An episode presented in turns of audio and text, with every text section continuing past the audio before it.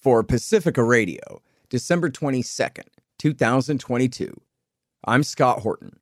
This is Anti War Radio.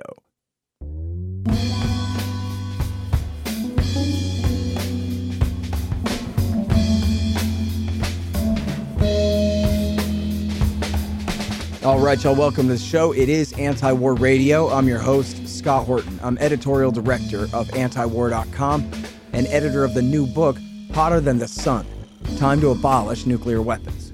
You can find my full interview archive, more than 5,800 of them now, going back to 2003, at scotthorton.org and at youtube.com slash Scott Horton Show. And you can follow me on Twitter at Scott Horton Show. All right, before we get into the interviews today, I want to tell you guys about this anti war protest we're holding on February the 19th in Washington, D.C. I know that's on the other side of the country from LA, but it's just a few hundred bucks away. And it's called Rage Against the War Machine. It's going to be at the Lincoln Memorial. And the thing is hosted by the Libertarian Party and the People's Party in alliance. I'm speaking there. So is Medea Benjamin and Jimmy Dore and a bunch of other great people. We're working on trying to get Roger Waters, I think, and others. So please come on out, help make the thing a spectacle, help make it matter.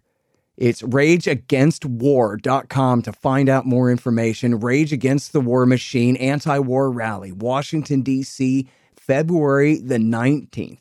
Rageagainstwar.com. All right, you guys, and our next guest today is the great Kelley Beaucar Vlahos. She is the editor of Responsible Statecraft, the article website of the Quincy Institute for Responsible Statecraft in Washington. Hi, Kelley. Welcome back to the show. How are you doing? I'm doing great. Thank you, Scott. I'm so happy to have you on the show here and a lot of important stuff to talk about. We just kind of went over some developments in the war with Connor Freeman from antiwar.com. So I figure we'll focus more on the politics in the United States with you. Vladimir Zelensky came and gave an address to the U.S. Congress last night. What's going on? Well, it sounded like that that trip was well in the works, I guess, for months. Uh, so it wasn't as, as much of a surprise as we were led to believe. I think in the matter of the aid, the $45 billion uh, that has been allocated for Ukraine aid goes, it's going to pass as of this recording. Uh, it looks like the, the Congress is, is poised to pass the omnibus bill that they need to to keep the government going. And in that is that massive new Ukraine aid package. And so this will bring Ukraine aid to, I believe, $113 billion for 2022. Not all of that, of course, is military aid. But in this last package, more than half of that 45 billion is military related, either directly to Ukraine or to replenish the stockpiles that have been so depleted over the last year, the US stockpiles. So we're talking big amounts of money and assistance continuing. Though it was interesting that the that Biden had really pushed back last night in his press conference with Zelensky that he is standing firm against giving Ukraine any more or any offensive more sophisticated advanced weapons. They want to hold the line on defensive weapons. But to me, Scott, we seem committed to keeping this war of attrition going. So to me, saying, oh, well, we're going to stop at offensive weapons, I mean, that's good because I really feel like that would escalate into World War III. But I feel like the billions of dollars we're giving them in new weapons every day, every week, is just going to keep that grind going at the expense of millions of Ukrainian lives. Yeah. Well, and I mean, when they're talking about we demand fighter jets, and this kind of thing. That's mm-hmm. obvious to everyone that that would escalate right into war. And as we were just talking about with Connor Freeman, they're already, as uh, the London Times explained, it was on an explicit green light from the American Pentagon that the Ukrainians launched these drone attacks on a Russian airbase more than 300 or however many miles inside Russia. including damaged nuclear capable heavy bombers. This is the kind of thing that could escalate into a war between Russia and NATO at any time. Right. So, best case scenario, there's a negotiated end to the war right now, or the Ukrainians just win. Putin turns around and goes home with his tail between his legs, or some kind of thing. What's going to be the future of America's relationship with Russia after this? How can we ever get it back to where we want it, which is at least the friendliness of the 90s, if not the policies of the 90s, you know? Yeah, I don't know. I mean, to me, and not knowing what's going on behind the scenes. So, you know, a generous take would be okay, behind the scenes, there is diplomacy going on, and then perhaps Biden, when speaking with Zelensky in private at the White House, talked a little bit about how to start moving both sides, Russia and Ukraine, towards the table to talk and to finally put an end to this war. But forward facing, all that was said yesterday was that the United States remains committed to helping Ukraine defeat Russia. And like you said, that that may not mean overtly giving them offensive weapons, but if we are covertly helping them target Russia in Russia, I don't know how that doesn't escalate. So I would like to see a little bit more of the diplomacy part of this puzzle, which I didn't see a lot of that in the, during this visit. I didn't see a lot, feel a lot of signals there, and I, I believe that needs to happen. Now, the only pushback that we actually saw yesterday was from Republicans and populist sources on on Twitter and Tucker Carlson, who were really uh, banging the drum against the unaudited, you know, blank check aid that we're giving Zelensky. That's the only pushback that I've I've seen so far. Now, whether that's politically motivated and charged, whatever. Um, but they, the Republicans, or this small slice of Republicans, but very vocal slice, are the only, only ones calling for some brakes on this sort of avalanche of aid, U.S. taxpayer dollars that are going over to Ukraine for this war. Sorry, hang on just one second. Hey, y'all, Scott Horton here for Tennessee Hot Sauce Company. Man, this stuff is so good. They got all different flavors garlic habanero, honey habanero, pineapple habanero, poblano jalapeno, and the blood orange ghost. They're all so good, I swear. And for a limited time, Tennessee Hot Sauce Company is featuring official Scott Horton hotter than the sun thermonuclear hot sauce. It's full of Carolina Reapers, scorpion peppers, Dr. Pepper, hydrogen isotopes, and all kinds of things that'll burn your tongue clean off. Seriously, it's really good. Get yourself a hot sauce subscription. Spend $40 or more and use promo code SCOTT to get a free bottle of Hotter Than the Sun hot sauce. That's tnhotsauceco.com. Hey, y'all got to check out these awesome busts of our hero, the great Ron Paul. They're made by the renowned sculptor Rick Casali.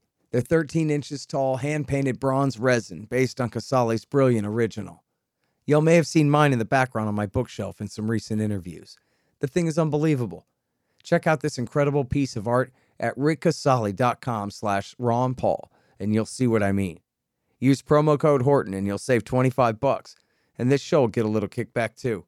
That's rickcasali.com slash Ron Paul. Casali is C-A-S-A-L-I rickcasali.com slash Ron Paul. And there's free shipping too.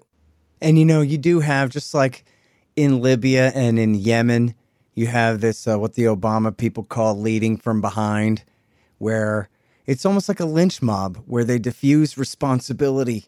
So, where, you know, okay, yes, we technically are committing genocide in Yemen, but really it's just the Saudis and the UAE who are doing it, and we're only helping them do it. And so it's sort of their fault, not ours. And it's the same kind of thing here. We go, oh, look, we'll give you all of these missiles and all these weapons and all this training and all of this money. But, like, hey, hey, hey, it's their war. We can't tell them whether they should try to invade Crimea or not. That's purely up to them to decide. Yeah. Well, geez, I don't know. And same kind of thing here, where if anything, we're giving them, uh, according to the London Times, I think quite credibly, a green light you know, hey, hey, we're not stopping you from attacking inside Russia. Never you mind Crimea or the newly annexed, supposedly annexed territories of eastern Ukraine, but inside Russia itself. And we're just telling them, go right ahead. That's almost yeah. certainly bound to lead to further escalation. And by the way, I guess part of the context here too is whether this actually happens or not is uncertain. It's the future, but you know, all the credible reporting, Kelley, right, is that the Russians are preparing a massive winter mm-hmm. offensive that could start at any time here. And so Yeah, that, that that always bothered me with the talk that I've been hearing over the last week, in particular yesterday, that Ukraine has won, that they stopped Putin, that, you know, Zelensky said we are no longer under the tyranny or control of Putin.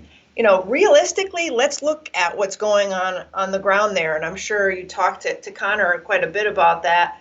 To me, they're getting pummeled by missiles and shelling every day we have this the threat of this massive invasion or this massive rather um, offensive in the works you know they their infrastructure is so crippled at the height of the, the winter i mean i'm not seeing a lot of winning going on and i feel like i know that that is to keep morale up and to have some sort of psyops against russia but i also think that it could be a little bit delusional and unrealistic when we're looking at what's actually going on the ground and there's not a lot of winning going on and i feel like if ukrainians feel like they are winning they're of course they're going to want more us weapons because victory is right around the corner and it'll be at the expense of really destroying that country and everybody in, in it yeah i thought it was so telling when after the ukrainians took back kherson that the chairman of the joint chiefs of staff he said look you boys have done a real good job. You took back Kherson. Think maybe you should talk now. Yeah. Which I inferred to mean that look, you're going to lose Mariupol. In fact, I believe it was NBC News. Oh, it was. It was. It was uh, Andrea Mitchell, Alan Greenspan's wife, was uh, reporting, and her reporter was saying on her show that Biden is telling Zelensky, listen, man, you know you're going to have to negotiate now. That, mm. you know, outward appearances are that, you know, total victory is at hand. But in reality, we're telling him, dude, you're going to have to negotiate, which means what? Like, to me, the obvious inference is you're going to lose Donetsk and you're going to lose at least half of Luhansk and you're going to lose Mariupol. And you'd be lucky if you get Zaporozhye and Kherson out of the deal. And let's quit while we're behind, but not too far behind. That was months ago, and here he got shouted down at least months worth. Here they're asking for more weapons, and as you're saying, yeah. doubling down under the premise that it's working. And it looks like, you know, even the chairman of the Joint Chiefs of Staff is saying, guys, we really should be winding this thing down before it gets worse for our side. Yeah, exactly. And I don't know, you know, I'm I'm not a diplomat. I'm not trained in in these particular arts. And I, I realize that, you know, Twitter is probably not the best way or social media overall is not the best way to like roll out your diplomatic plan. But if if there are these diplomatic channels uh, being pursued behind the scenes, great. But I do feel like the signals that I was reading last night in the speech, the reaction to the speech, the, the, the press conference was all that we aren't going to force Ukraine to the table or to talk. When they're ready to talk, they'll talk. In the meantime, we're committed to defeating Russia. And we're backing that up with billions and billions of dollars in weapons. So I, I just don't know. I feel like this is um, this is like having it both ways. And perhaps I just don't know enough about diplomacy um, and I'm missing something, but I just I don't think this is I don't think this is healthy. Yeah, I'm going to err on the side of you're not making an error here, Kelley. I've, I've seen them in action, and I've seen you. I don't, I don't understand how anyone in the world thinks that there's anything more important than trying to get a ceasefire in this war on Russia's border. It's the most dangerous thing to happen probably since the Second World War.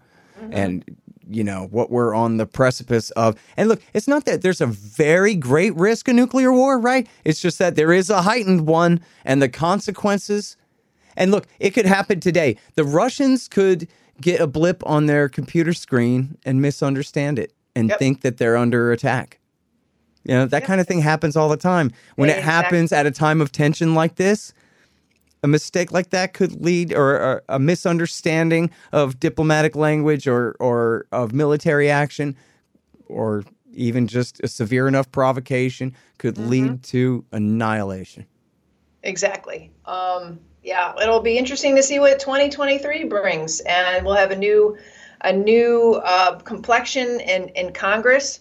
Although Mitch McConnell, you know, in the Senate had taken a lot of heat from Republicans who are against this aid for saying yesterday or the day before that uh, our number one priority as a country is defeating Russia. Yeah. So I I do think that there were there is going to be a, a political battle as much as there'll be literal battle on the ground in, in Ukraine and, and I don't know which way it'll go, Scott, but I'm I'm hoping for some real open debate about this aid. It doesn't have to be. Um, I don't. I don't care to you know take take pot shots at Zelensky. He's doing what he's got to do for his country. But I think as an American, I would like to see more of a healthy, open debate on how our taxpayer dollars are being spent in this war, and not because I want it for something else. Because I'm not sure this is the morally correct thing to do for Ukraine. Yeah. All right, you guys, that is the great Kelley B. Vlahos. She is the editor of Responsible Statecraft at responsiblestatecraft.org. So please check her out there, responsiblestatecraft.org. Thank you, Kelley. Thank you. And that's it for Anti War Radio for today. Thanks everybody for listening. I'm Scott Horton. Find the full archive at scotthorton.org. And I'm here every Thursday from 2.30 to 3 on KPFK 90.7 FM in LA. See you next week.